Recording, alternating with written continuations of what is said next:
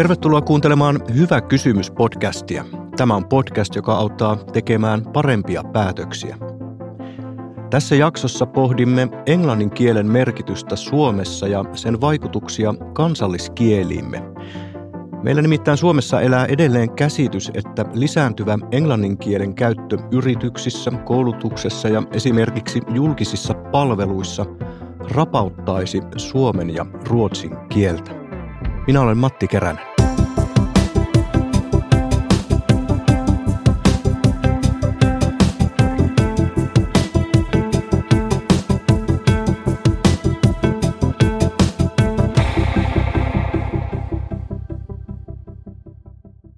Tervetuloa Hyvä kysymys podcastiin Itä-Suomen yliopiston englanninkielen professori Mikko Laitinen.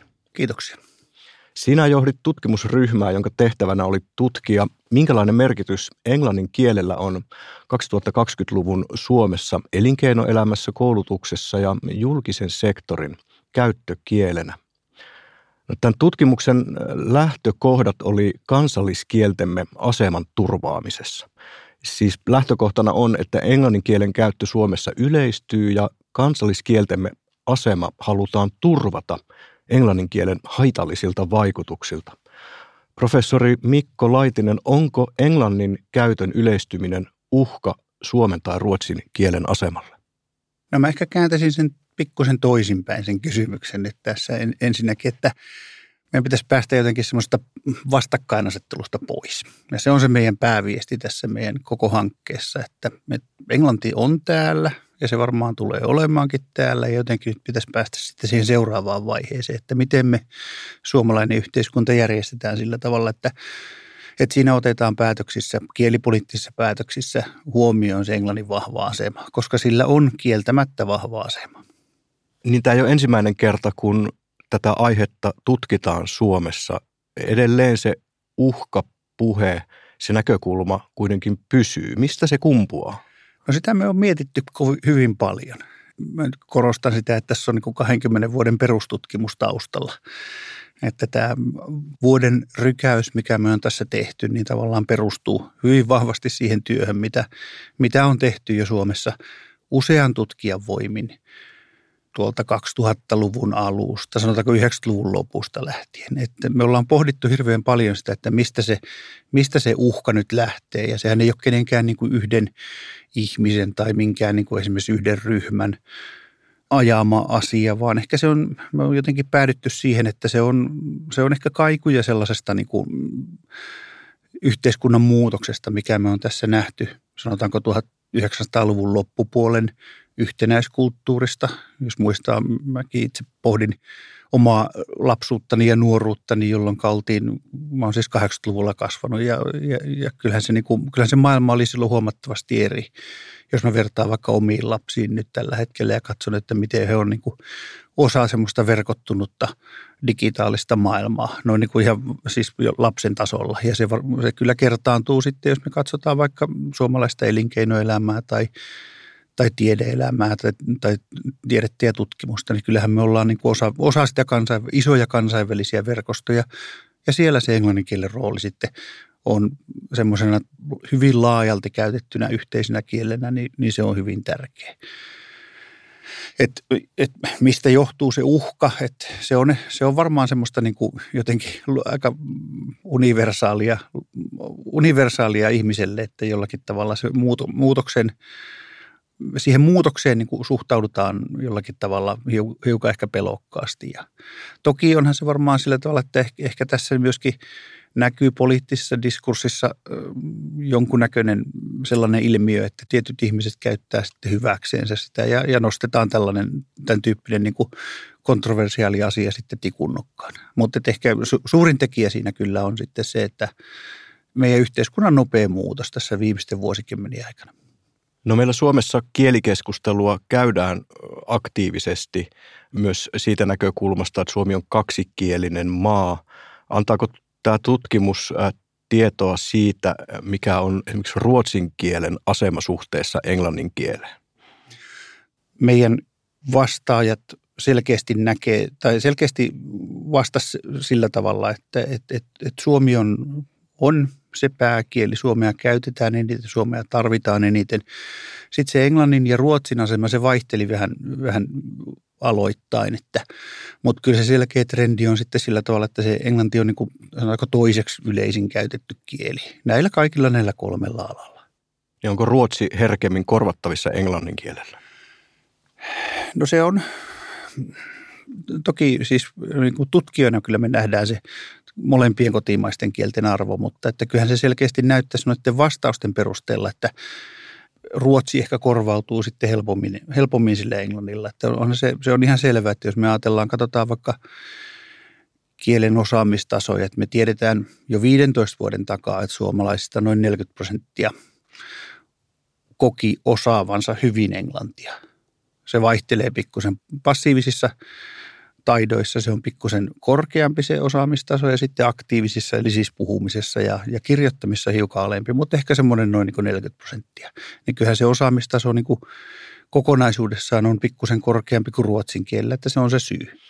Niin tämä tutkimus perustui pääasiassa kolmeen laajaan kyselyyn, jotka suunnattiin elinkeinoelämälle, julkiselle sektorille ja korkeakouluille. Tulokset voisi tiivistää siten, että kaikissa näissä englannin kielen merkitys on kasvanut, mutta englanti ei kuitenkaan ole varsinaisesti korvannut tai korvaamassa meidän kansalliskieliämme. Mutta miten sinä tiivistäisit? Voiko näistä kaikista kolmesta kyselyn osa-alueesta tiivistää jotain yhteistä tutkimustulosta? No se, että suomi on pääkieli. Että se, tämä ei ole yllättävä tulos, mutta se täytyy myöskin sanoa ääneen, että näin, näin on tähän mä nappaan kiinni siitä, mitä sanoit, että englannin kielen merkitys on kasvanut. Että sitä me ei itse asiassa sanota siellä, vaan me sanotaan, että se on niin kuin, me osataan sanoa se, että se mikä se nykytila on, koska tällaista otantaa me ei ole tehty aikaisemmin. Että me ei voida sanoa, että se englannin kielen, että näiden tulosten mukaan englannin kielen asema olisi muuttunut. Me voidaan sanoa, että se on, se on melko vahva kuitenkin. Mutta se päätulos on, että ei Suomella kyllä mitään hätää näiden tulosten perusteella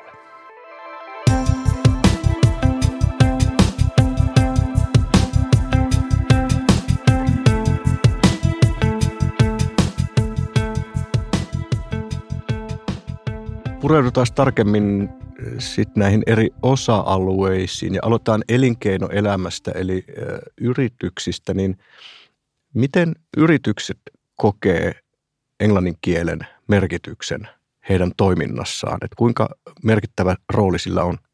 Kyllä se kakkoskieli on. Se on selkeästi se, ja tässä taas näkyy se, että, että Suomi oli selkeästi niin kuin poikkeuksetta – sanotaanko ylivoimassa asemassa. Nyt tästä joutuu käyttämään tällaisia urheilumetaforia melkein, että, että ylivoimaisessa johdossa, mutta että kyllähän se, se, se selkeästi Suomen tarve ja Suomen käyttöala on, on, on, on, on isoin. Sitten Englanti tuli kakkosena ja se vaihtelee, se keskittyy vahvasti niin kuin sanotaanko isoihin kaupunkeihin, eli yritykset, jotka toimii isoissa kaupungeissa tai ovat sieltä niin kuin lähtöisin niin selkeästi se, se ero, ero on suurempi kuin sitten sanotaanko maaseutumaissa, maaseutumaisilla paikkakunnilla.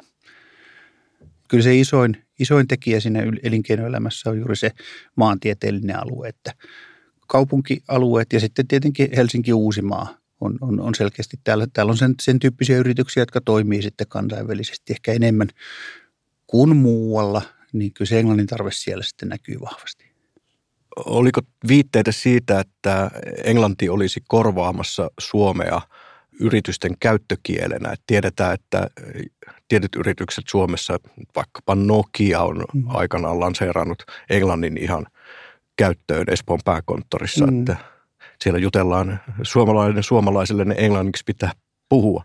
Niin, siitähän on jo paljon tutkimuksia just tästä niin kuin tavallaan yrityskielen, että yrityskieli on vaihdettu, mutta tar- tarkoittaako se sitten sitä, että, että olisi korvannut kotimaiset kielet, niin no just katselen tässä tuloksia, niin 66 prosenttia elinkeinoelämän vastaajista sanoo silti, että, että se ei ole korvannut. Että noin niin kuin kaksi kolmassa sanoo, että ei ole korvannut, yksi kolmassa sanoo, että on, on korvannut jonkun verran. Ja taas tulevaisuudessa sitten ne on suurin piirtein samanlaiset, samanlaiset ne osuudet sitten, että noin kaksi kolmasosaa katsoo, että englanti ei tule korvaamaan suomea, kun taas kolmasosa katsoo, että tulee. Englannin kielen merkitys äh, varmasti tulee lisääntymään, jos tätä yleistä keskusteluilmapiiriä aistii. Puhutaan paljon siitä, että yritykset tarvitsevat kansainvälisiä osaajia, ulkomaista työvoimaa. Mutta sitten toisaalta meillä on myös tietoa, että korkeasti koulutetut englannin kieltä puhuvat ihmiset ei välttämättä Suomessa saa edes harjoittelupaikkoja. Esimerkiksi tohtorikoulutuksen aikana tarvitaan harjoittelupaikkoja sinne käytännön työelämän tutustumiseen, mutta suomalaisyritysten ovet eivät aukea kovin herkästi. Se johtaa siihen, että Suomi investoi korkeasti koulutettuun ulkomaiseen osaajaan, mutta hän vaihtaa maata kokonaan sen takia, että, täältä ei vaan löydy hänelle sijaa. Mistä tämä kertoo? No ehkä se kertoo siitä, että me ollaan vielä osin varmaan semmoinen yhtenäiskulttuuri sieltä, sieltä sitten, ehkä yksikielinen yhtenäiskulttuuri sieltä sitten, sitten näkyy. Meillä ei tästä, tästä kuvaamastasi ilmiöstä, nyt muistelen, että olisiko meillä sieltä avovastauksissa mitään, mitään indikaatiota siitä, mutta sen meidän tulosten perusteella voi sanoa, että elinkeinoelämässä kuitenkin niin kuin selkeästi, että Englannin rooli osaajien houkuttelussa on erittäin tärkeä ja myöskin osaajien kotoutumisen auttamisessa. Et, et nostan esille sen, että mitä me, mitä me tuossa meidän niin toimintaehdotuksessa ehdotetaan ja me, me koetetaan tavallaan promota sen sellaista niin joustavaa monikielisyyttä, joka tarkoittaa juuri sitä, että, että, että esimerkiksi jos ajatellaan vaikka ulkomaista osaajaa, niin että se pystyy osallistumaan myöskin niin kuin ehkä rajallisella kielitaidolla ja semmoisella, semmoisella kielitaidolla, jossa hän vielä opettelee toimimaan, että meillä olisi yritykset ja organisaatiot niin valmiita siihen, että täällä pystyisi toimia myöskin sanotaanko rajallisellakin kielitaidolla. Ja myöskin sitten, että täällä pystyisi toimimaan yrityksissä toimivat henkilöt sitten ehkä se englannin kieli, että olisi niin kuin jollakin tasolla käytössä, vaikka se ei olisi välttämättä yrityskieli. Että juuri tämä, että, että nämä osaajien houkuttelu ja osaajien kotoutuminen tänne helpottuisi, että me vältettäisiin tämän tyyppisiä tapauksia, niin kuin sä tuossa kerroit. Niin viime aikoina tästä on käyty myös ihan julkista keskustelua. On uutisoitu kärjistyneistäkin tilanteista, jossa suomalainen asiakas on vaatinut palvelua suomeksi vaikka ravintolassa, kun tarjoilija on, on pyrkinyt palvelemaan englanniksi, niin vaaditaanko me suomalaiset työelämässä olevilta esimerkiksi maahanmuuttajilta liikaa ja liian nopeasti kielitaidon osalta? Jos mä otan ensin siitä kiinni siitä, että asiakas vaatii, niin asiakashan saa tietenkin vaatia aivan. Se on asiakkaan oikeus. Ostaa saa, saa millä kielellä vaan. Myyjällä on sitten tietenkin, kannattaa niin kuin miettiä, että, että millä kielellä myy, myy palveluita sitten. Ja, ja meillähän on siis myöskin kielipoliittiset asiat sillä tavalla ratkaistu, että, että yksityisiin yrityksiin kohdistuu hyvin vähän säätelyä siinä, että millä tavalla, millä kielillä meidän pitäisi esimerkiksi palveluita tarjota tai, tai mainostaa tai jotakin, jotakin muuta. Mä palaan siihen, siihen joustavaan monikielisyyteen. Että kyllä musta niin kuin yksi osa joustavaa monikielisyyttä on tällaisten niin kuin yksikielisten kuplien välttäminen. Siis yksikielinen kupla voi olla myöskin sitä, että, että, että suomalainen vaatii, että jos tulet tänne, niin täällä puhutaan pelkästään sitten kotimaisella kielillä tai, tai, tai vaikka suomeksi. Ja se ei ole kovin houkutteleva tapa osallistaa esimerkiksi ulkomaista opiskelijaa, joka, joka sattuu nyt olemaan vaikka ravintolassa töissä, niin osallistaa suomalaiseen yhteiskuntaan lyömällä vaan luukut kiinni ja sanoa, että minä en enää kommunikoi sinun kanssasi, vaan että pystyttäisiin jollakin tavalla myöskin näissä kieliasioissa sitten olemaan jollakin tavalla joustavia. Ja se ei tarkoita, joustavuus ei tarkoita sitä, että luovutettaisiin päätäntävalta tai millään tavalla, vaan se, sitähän se on, että maailma on tällä hetkellä monikielinen – No mä itse olen esimerkiksi elänyt sitä aikaa ja opetellut englannin kielen siinä opetuskulttuurissa, missä vaadittiin aika puhdasta kieliopillista osaamista ja, ja kiinnitettiin paljon huomiota siihen, että menee, meneekö nyt niin kuin lauserakenteet ja, ja taivutusmuodot oikein. Sehän on ollut omiaan ikään kuin vähentämään sitä halua ylipäätään puhua englantia, kun se lähtee siitä, että meneekö tämä varmasti oikein. Onko tämä yksi sellainen tekijä, mikä ehkä meillä edelleen saattaa näkyä siinä, että ihmiset ei ole niin joustavia sen monikielisen ympäristön hyväksymisessä, että ei uskalleta itse vaan sitten puhua sitä, kun pelätään, että menee väärin tai tulee sitä rallienglantia. Sehän se varmaan on, että mainitsit tuon rallienglannin, niin sehän on varmaan juuri semmoinen oire siitä, että, että nähdään, että se, jotta meillä olisi kielitaitoa, niin ajatellaan, että sen pitäisi olla niin kuin hyvinkin tietyllä lailla täydellistä. Ja samahan juuri koskee esimerkiksi kotimaisten kielten osaamista sitten, että kyllähän mä, mun, siis ennen kuin aloitin Itä-Suomen yliopistossa, niin olin Ruotsissa useamman vuoden professorina ja kyllähän siellä näkyy esimerkiksi niin kuin erilaiset Ruotsin muodot mediassa huomattavan paljon enemmän esimerkiksi niin kuin maahanmuuttajien ruotsin muodot kuin sitten Suomessa maahanmuuttajien kotimaisten kielten muodot. Että, että, että, että se on niin kuin, siinä, on sel, siinä on iso ero. Ja se on ihan silmiinpistävä, kun seuraa mediaa. Niin, niin musta tämä on varmaan myöskin oire sillä tavalla, että meillä on niin kuin ajateltu, että ennen kuin mediaan näkyvyyttä saa, niin pitää osata tietyllä tavalla tai ja tiety, tietyllä tasolla. Ja kyllähän se näkyy just tämä, tämä ralli-englanti semmoisena oireena, että se on niin hyvinkin niin kuin alentava, alentava tapa puhua. Tosiasia on, että taas ehkä yli kaksi kolmasosaa englannin puhujista on ei-natiivipuhujia maailmassa. Et niitä natiivipuhujia on, on, on huomattavan paljon vähemmän. No julkisissa palveluissa englannin kielen merkitys korostuu erityisesti pääkaupunkiseudulla, mutta myös kunnissa ja kaupungeissa, jossa maahanmuuttajien määrä on muuta Suomea suurempi. Onko viitteitä, että englannin käyttö olisi lisääntynyt julkisissa palveluissa tai jopa korvaamassa sitten jollakin tavalla meidän kansalliskieli? No kyllä näiden tulosten valossa niin ei ole kyllä korvaamassa otettiin näiden kyselyiden lisäksi, otettiin kaikkien niiden suomalaisten kuntien someviestintä.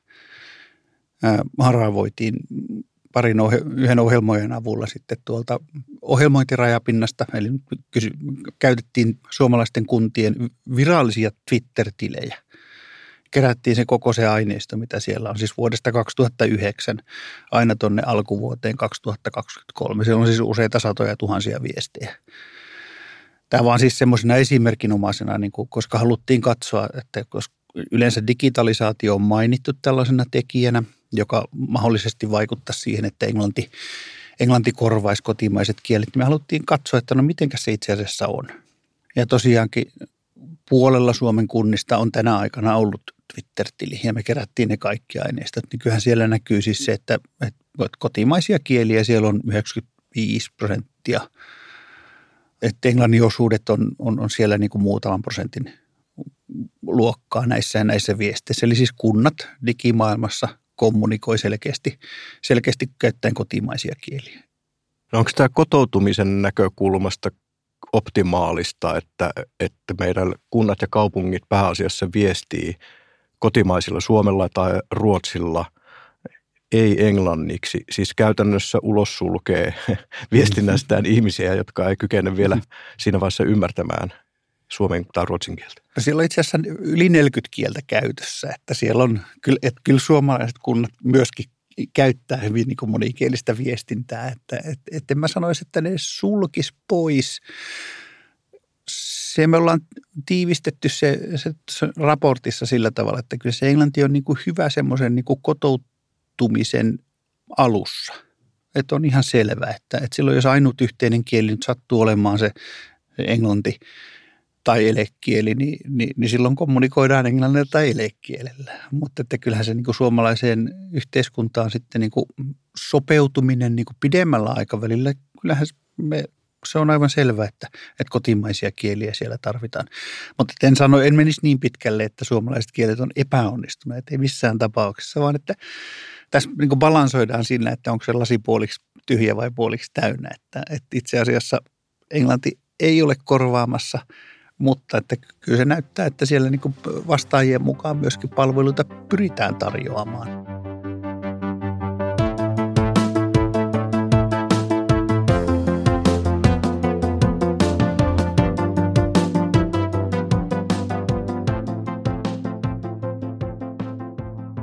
Tämän kielikeskustelun kuuma aihe on ollut korkeakoulujen lisääntynyt englanninkielinen opetus ja myös te tutkitte englanninkielen asemaa suomalaisissa korkeakouluissa. Kuunnellaan tähän liittyvä hyvä kysymys, jonka meille lähetti Helsingin yliopiston suomen kielen professori Tiina Onikki Rantajääskö. Hän pohtii englanninkielisen koulutuksen mahdollisia heijastevaikutuksia, kun koulutuksen tarve kasvaa. Olen ymmärtänyt, että pidätte hyvin ongelmattomana sitä, että englantia käytetään yliopistoissa ja korkeakouluissa, mutta näettekö, että sillä, että asiantuntijat koulitaan monella aloilla pääasiassa englanniksi, niin joitakin heijastevaikutuksia sitten muualle yhteiskuntaan, kun he menevät useimmat heistä sitten sitten asiantuntijoiksi suomalaiseen yhteiskuntaan. Kiitos kysymyksestä.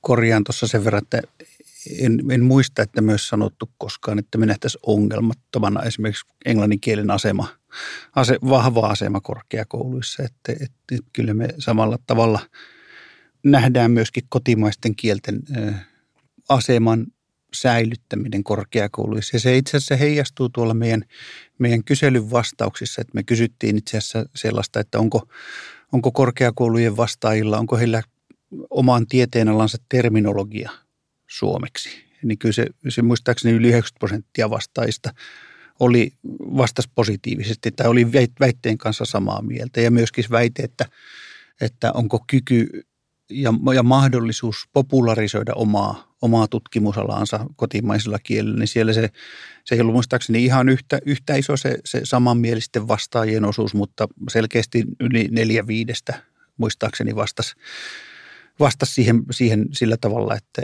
että, heillä on kyky osata, osata popularisoida oman, omaa tieteenalansa kotimaisella kielellä.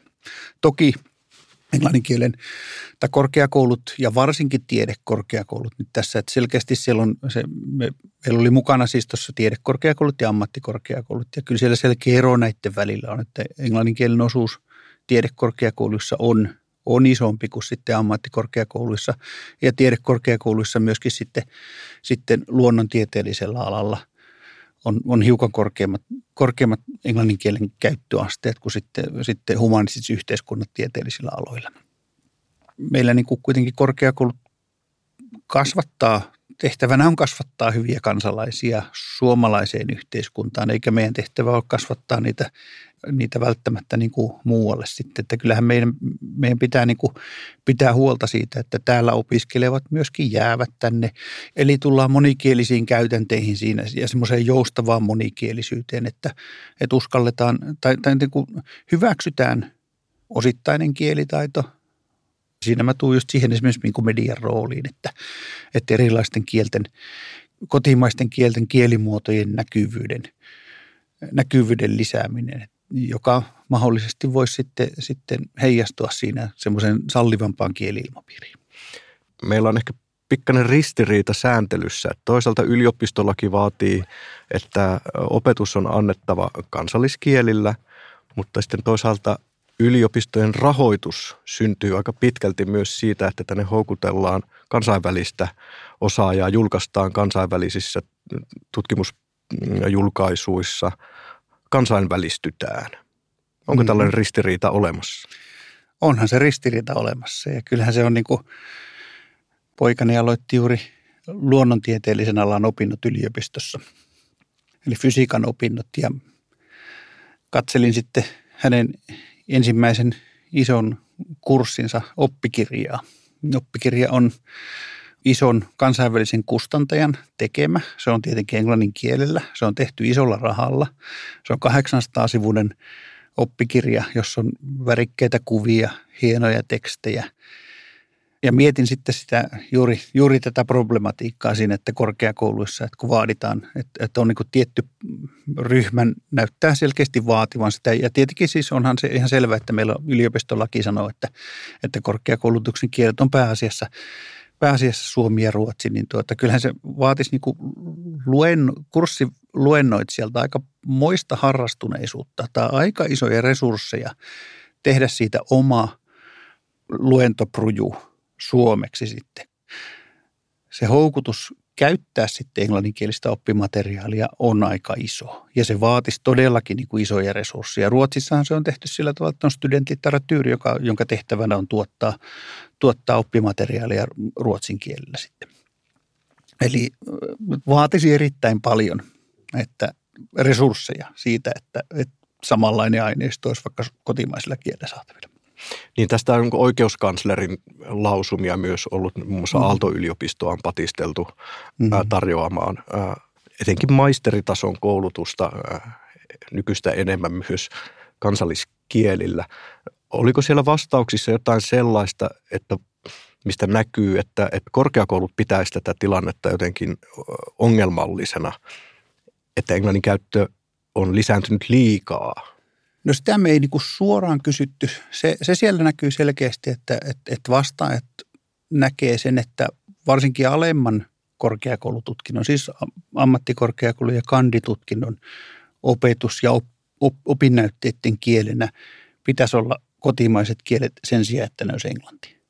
Taas sitten maisteritasolla niin vastaajat näkee, että opinnäytteiden kieli, myöskin siellä enemmistö vastaajista katsoo, että se pitäisi olla kotimaisilla kielillä kirjoitettu. Noin 30 prosenttia yliopistojen vastaajista näkee, että tavallaan opinnäytteet voidaan kirjoittaa englanniksi. Että kyllä siellä sen, sen tyyppinen niin kuin, tavallaan tietynlainen huoli, huoli näkyy siitä asiasta, mutta et ehkä juuri se, meillä on, mä palaan vielä siihen semmoiseen niin kuin, vastakkainasettelun vähentämiseen tässä. Että, et, et tosiasia on se, että et, et tällä hetkellä julkinen tai tavallaan korkeakoulun rahoittaja haluaa enemmän kansainvälisiä opiskelijoita, enemmän kansainvälisiä tohtoriopiskelijoita, enemmän julkaisuja. Että kyllä ne, ne tämän tyyppiset päätökset heijastuu sitten sinne niin kuin tavallaan kentälle. Mutta että päästä siitä semmoisesta niin englanti – versus kotimaiset kielet tai englanti vs. Suomi-asetelmasta semmoiseen joustavampaan, joustavampaan monikielisyyteen ja, ja ehkä kuitenkin sitten niin kuin siinä keskustelussa pikkusen eteenpäin, niin kyllä niin kuin uusia ratkaisuja tarvitaan siinä. No te annatte kaikkiaan kymmenen toimenpidesuositusta, joissa peräänkuulutatte päättäjiltä sitä, että englannin kielen muuttunut asema on huomioitava paremmin päätöksenteossa. Ensinnäkin tämä pääasia, että miten päättäjien olisi mahdollista huomioida englannin kielen muuttunut asema nykyistä paremmin? No ainakin siinä, että ei, ei, ei nähtä sitä enää uhkana. Että kyllähän kansalliskielistrategia, josta me lähdettiin liikkeelle, niin, niin selkeästi toteaa sen, että, että, että kielipolitiikan tavoitteena pitää olla se, että englanti, englannin rauhassa rinnakkainen kotimaisten kielten kanssa. Jos taas katsoo tätä julkista keskustelua, niin sehän ei ole kovin rauhasaa.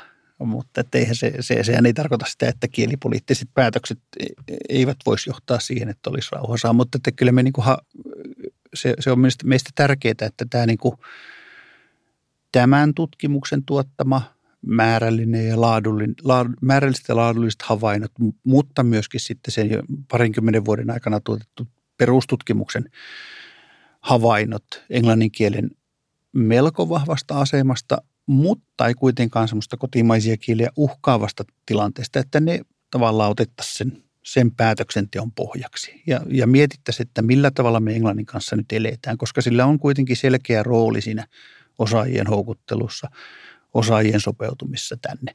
Ja se on hyvin paljon, se on auttanut elinkeinoelämää, se on auttanut yliopistoja toimimaan kansainvälisesti. Tai tavallaan englannin kautta ne, nämä, nämä niin kuin kansainväliset toiminnot mahdollistuu.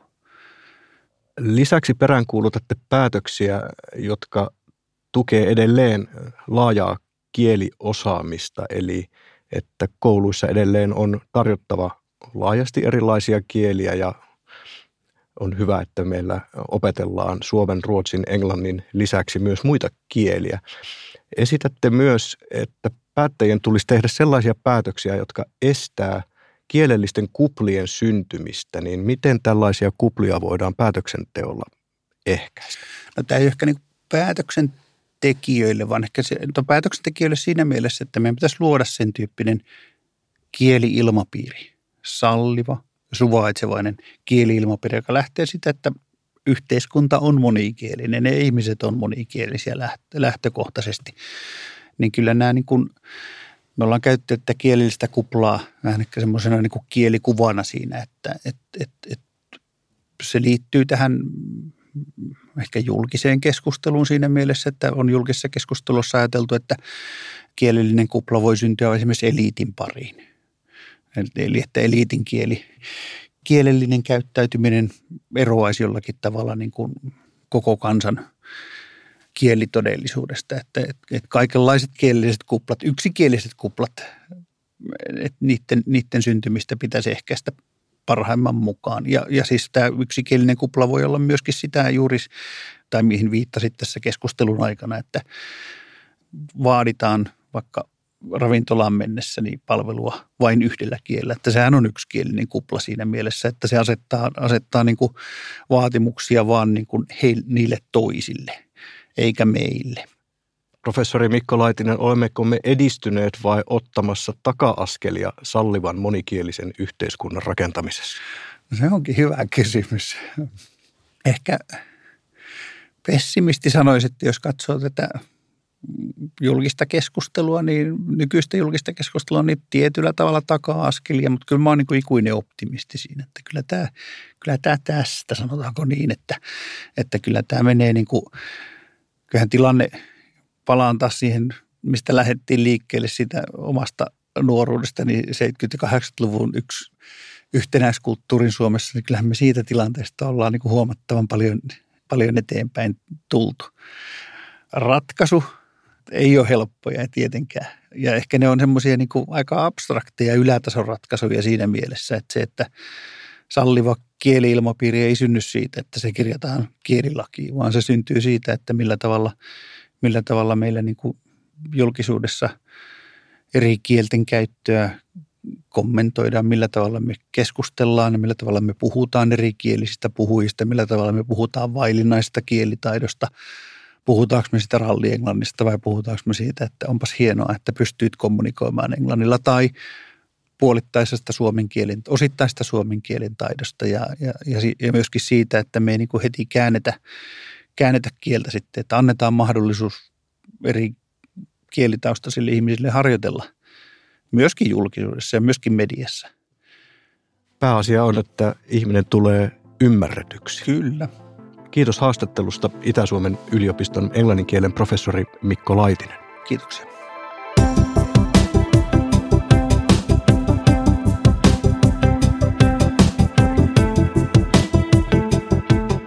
Tässä jaksossa käsitelty valtioneuvoston selvitys- ja tutkimustoiminnan julkaisema raportti löytyy osoitteesta julkaisut.valtioneuvosto.fi. Kiitos kun kuuntelit. Ensi kertaa.